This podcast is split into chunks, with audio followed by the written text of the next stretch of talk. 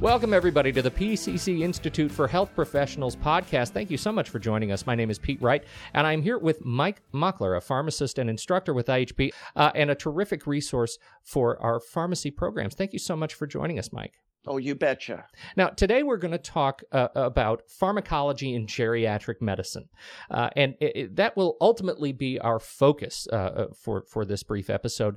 But I want to start by getting your insights as somebody who's been an educator for many years, a dispenser for many years. What exactly, uh, or, or how would you characterize the role of the pharmacist in long term treatment of a patient?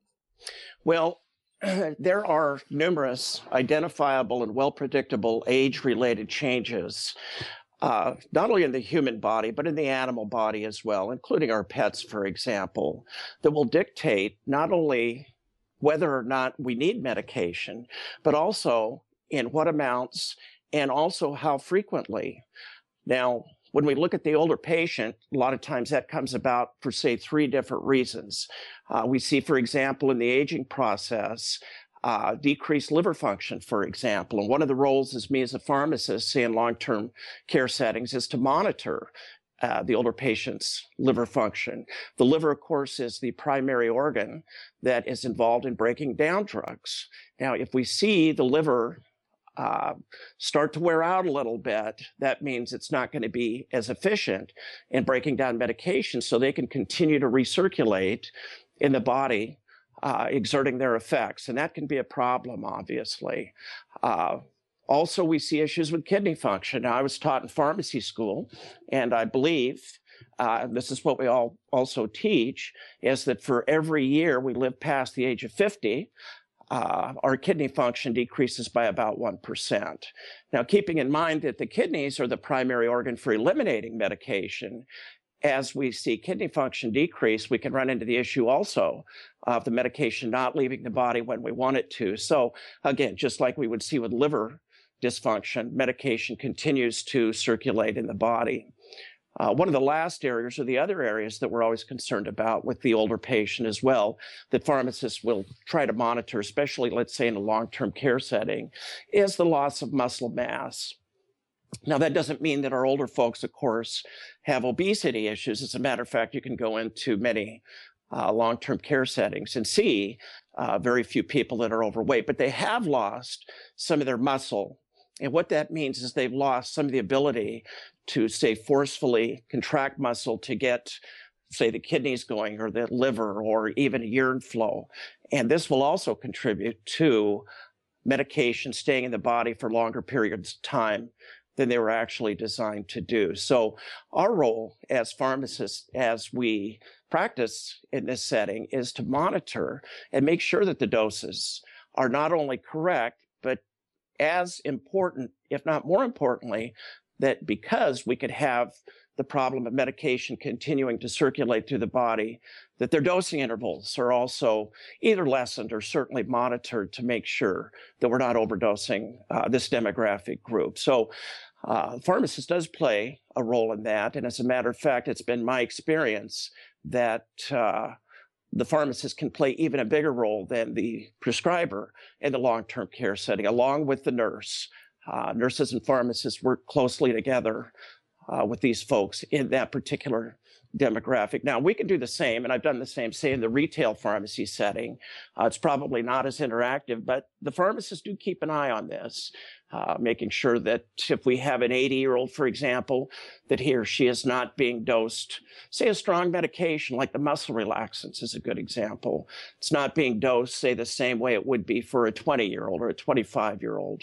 Uh, or if it is that the patient's aware of it or we discuss it with the doctor, uh, just stay on top of it to monitor it and make sure that our patient doesn't experience any adverse effects or side effects. Well, you know, Mike, you're getting to something that I think really challenges some some broadly held assumptions of the role of pharmacy. Uh, you know, what what I'm hearing you say is that uh, you know there is a really key role, particularly in the hospital sec- uh, uh, uh hospital setting, uh, while uh, for the pharmacist to to play in the long term care of the patient. and yet, I think most people kind of assume pharmacists are the retail pharmacist. Yeah, that's correct. And in 32 years of pharmacy, uh, I think that's been kind of the prevailing attitude about pharmacists. Uh, in the retail setting, that, that's certainly true, but in the long-term care setting, and as I mentioned, in the hospital setting, uh, the pharmacist will definitely play a larger, a more expanded role in monitoring the medication. Now, in the hospital setting, you know, it could be the younger patient, middle-aged patient, or whatever. The long-term care uh, we're talking more specifically about the older patient. But yeah, we've I've experienced situations where in the hospital setting we've dosed out, for example, certain IV antibiotics for the benefit of a patient. Mm-hmm. You know, the doctor may call the pharmacist or the pharmacy and say, I would like to have drug XYZ dosed out according to the patient's weight or any other criteria that we may be using for a certain medication. So you betcha the role is there. It's a strong role, an active role, perhaps not as well defined in the retail setting, but it's there as well. Well, and, and just how critical it is to the care of the patient. I wonder, you know, spinning off of that, uh, how do you devote this or, or, or, what is the context with which you present these sort of this series of kind of pharmacological lectures and discussions uh, within the education plan what is the role of these discussions in in providing greater context to those who are students of of uh, in this program well, I think that's a great question. What I typically do when I train pharmacy techs, which I do at, at both schools, here at PCC and then over at Heald, is I will remind our technicians, even though they're not pharmacists, they're still licensed professionals. And working as a pharmacy tech, uh, like no other job. We train them in these areas of pharmacology and proper dosing because, uh, very simply, they will act or can act or should act as the pharmacist's uh, eyes and ears. Uh, you know, a good example is say with a drug like lithium, which is potent and can be toxic. If the pharmacist is busy with another customer in the retail setting, for example, we have a patient who has been on lithium uh, who, let's say, comes up to the pharmacy window who uh, is shaking so bad, the technician will know from training that that is a very definite sign of lithium toxicity and be able to relay that information to the pharmacist instead of essentially ignoring it or you know making some other unwarranted assumption. So uh, this learning the pharmacology, certainly the basics of it, uh, is important uh, for these particular students because it helps in our our uh, essential main goal, and that is to take good care of our community, take good care of our patients, and just be on the lookout uh, for anything that may need addressing by the pharmacist. And in situations like this, we could even refer that back over to the doctor. But a lot of instances of people coming up to the pharmacy, uh, you know, they need additional help, and our technicians are trained to see that, label it, and make sure that uh, the pharmacist gets the necessary information. The you've already talked a bit about the uh, uh sort of the the uh, the trends you look for, sort of the health uh, uh, uh, issues that come about as we get older, uh, liver and kidney function, for example. You've talked a little bit about that. Uh, I, I, wonder if you could talk a little bit about the strategies for approaching these specific, uh, you know, these specific sorts of uh, health patterns in older people that are not just related to, you know, prescribing medicine uh, you know, uh, what are the other sort of strategies you might employ? Uh, you know, reducing the, amount of medication the patient gets. Uh, uh, you know, changing the kinds of medications. What is the sort of role that you have with the, the healthcare primary care physician in in actually determining the overall care of the patient? Well, that's a good question. And over my career, we've always made it a point I have to have a, a good, strong, active, communicative role with the prescribers, whether it be doctors, nurse practitioners, physicians assistants, or whatever.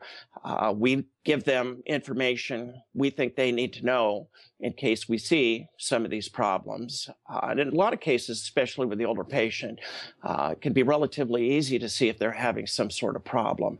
Another thing that we monitor with the physicians that the physicians uh, just don't have the time sometimes is uh, the older person's actual role at the pharmacy. And what I mean by that, our computers will allow us to see, for example, if the patient is refilling their medication too soon. Uh, if we give them a month supply and they're back in, say, 20 days to get a refill, that could indicate that they're taking the medication more frequently than they need to be. We'll examine that or investigate it and then communicate that to the doctor if need be. The other side is true as well. We could uh, fill a month's worth of medication, have them come back two months for a refill, and that could easily indicate that they're taking it less frequently than they should. Instead of every day, maybe every other day. Uh, we also worry about things of the patient taking too much medication at a time or not taking it at the right time of the day. That can be a real problem. Now, we don't see much use of the barbiturates anymore, but back in the 80s, I recall uh, when we saw more use of that medication. Uh, this just wasn't with our older patients as well, but taking these medications, the barbiturates for sleep, example, and we would run into situations where the patient uh, would take the medication, decide to stay up for a while, and then literally forget that they took the medication, repeat the dose with predictable consequences. So the proper time of the day uh, is just as important as the proper dose, uh, when to get refills, those kind of things as well. We also always with all of our patients and especially our older patients too is remind them if the medication needs to be taken with food for example if we need to we'll we'll write it down uh, for them. They get that information in what we call the monograph information that the pharmacy gives them. Uh, also a lot of med- medications cause drowsiness or sleepiness and we're always trying to make sure that our folks don't get themselves into trouble by say taking a sleeping medication and then say realizing it may not work for another half hour, they have time to run to the store and get milk or something. And then what ends up happening is they get themselves into all kinds of trouble. So just the day to day maintenance or operational, let's say maintenance of how our older folks take their medication. Uh, we always monitor that as well, not just some of the underlying physiological processes like kidney function and liver function uh, that we talked about. So playing a real strong active role all the way around with all our patients, but you know, especially uh, these folks as well. And we also encourage them, you know, to be asking lots of questions. And we actually will try to predict what kind of questions uh, they may want to ask but don't. And we make sure you know their experience in the pharmacy is a strong educational one where they know that we care about them well, that, that is a, um, a, a really key kind of perspective, and I, you know, um, in, in terms of the pharmacist's role with the patient, it seems like there is um, there is this sense that you know you're looking out for the patient. You are a key. You play a key role in in uh, you know sort of an alert mechanism uh, that defines uh, sort of when the patient uh, might need to be concerned about the medication that uh, he or she is being prescribed. You bet. And we teach that. I've always taught that to my students, whether they've been pharmacy students or pharmacy tech, that one of our most important roles is to take care of our community. Now, I actually work in Portland, but I live down on the coast. I live just south of Lincoln City, a much smaller community. But when I fill in at a drugstore down there, for example, uh, the drugstores in my hometown we all realize that it's a small community, and one of our jobs is to make sure uh, that our folks are aware of all of these issues or problems that can uh, happen with medication. Uh, not only is it important for us, it's actually the law also. The Oregon Board of Pharmacy will tell you that it's our job uh, to make sure the patient is educa- educated, excuse me. And there's also federal legislation behind that as well, like the OBRA regulations mm-hmm. in 1990 that say our patients have to be counseled and advised on the medication. But as I said, uh, just from a community standpoint, taking care of our neighbors, that makes perfectly good sense. Well, Mike Mockler, uh, pharmacist, uh, pharmacy educator, and, and a real uh, specialty in pharmacology and geriatric medicine, thank you so much for joining us. Where can people find you if they are interested in this sort of training and they're interested in taking part in your lectures? Uh, what classes do they need to be taking with uh, IHP to catch you specifically? Well, I spend most of my time here at the Portland Community College campus off Water Street. It's uh, in the Klein building. Uh, and that's where I can be found. I'm here Mondays, Wednesdays, and Fridays.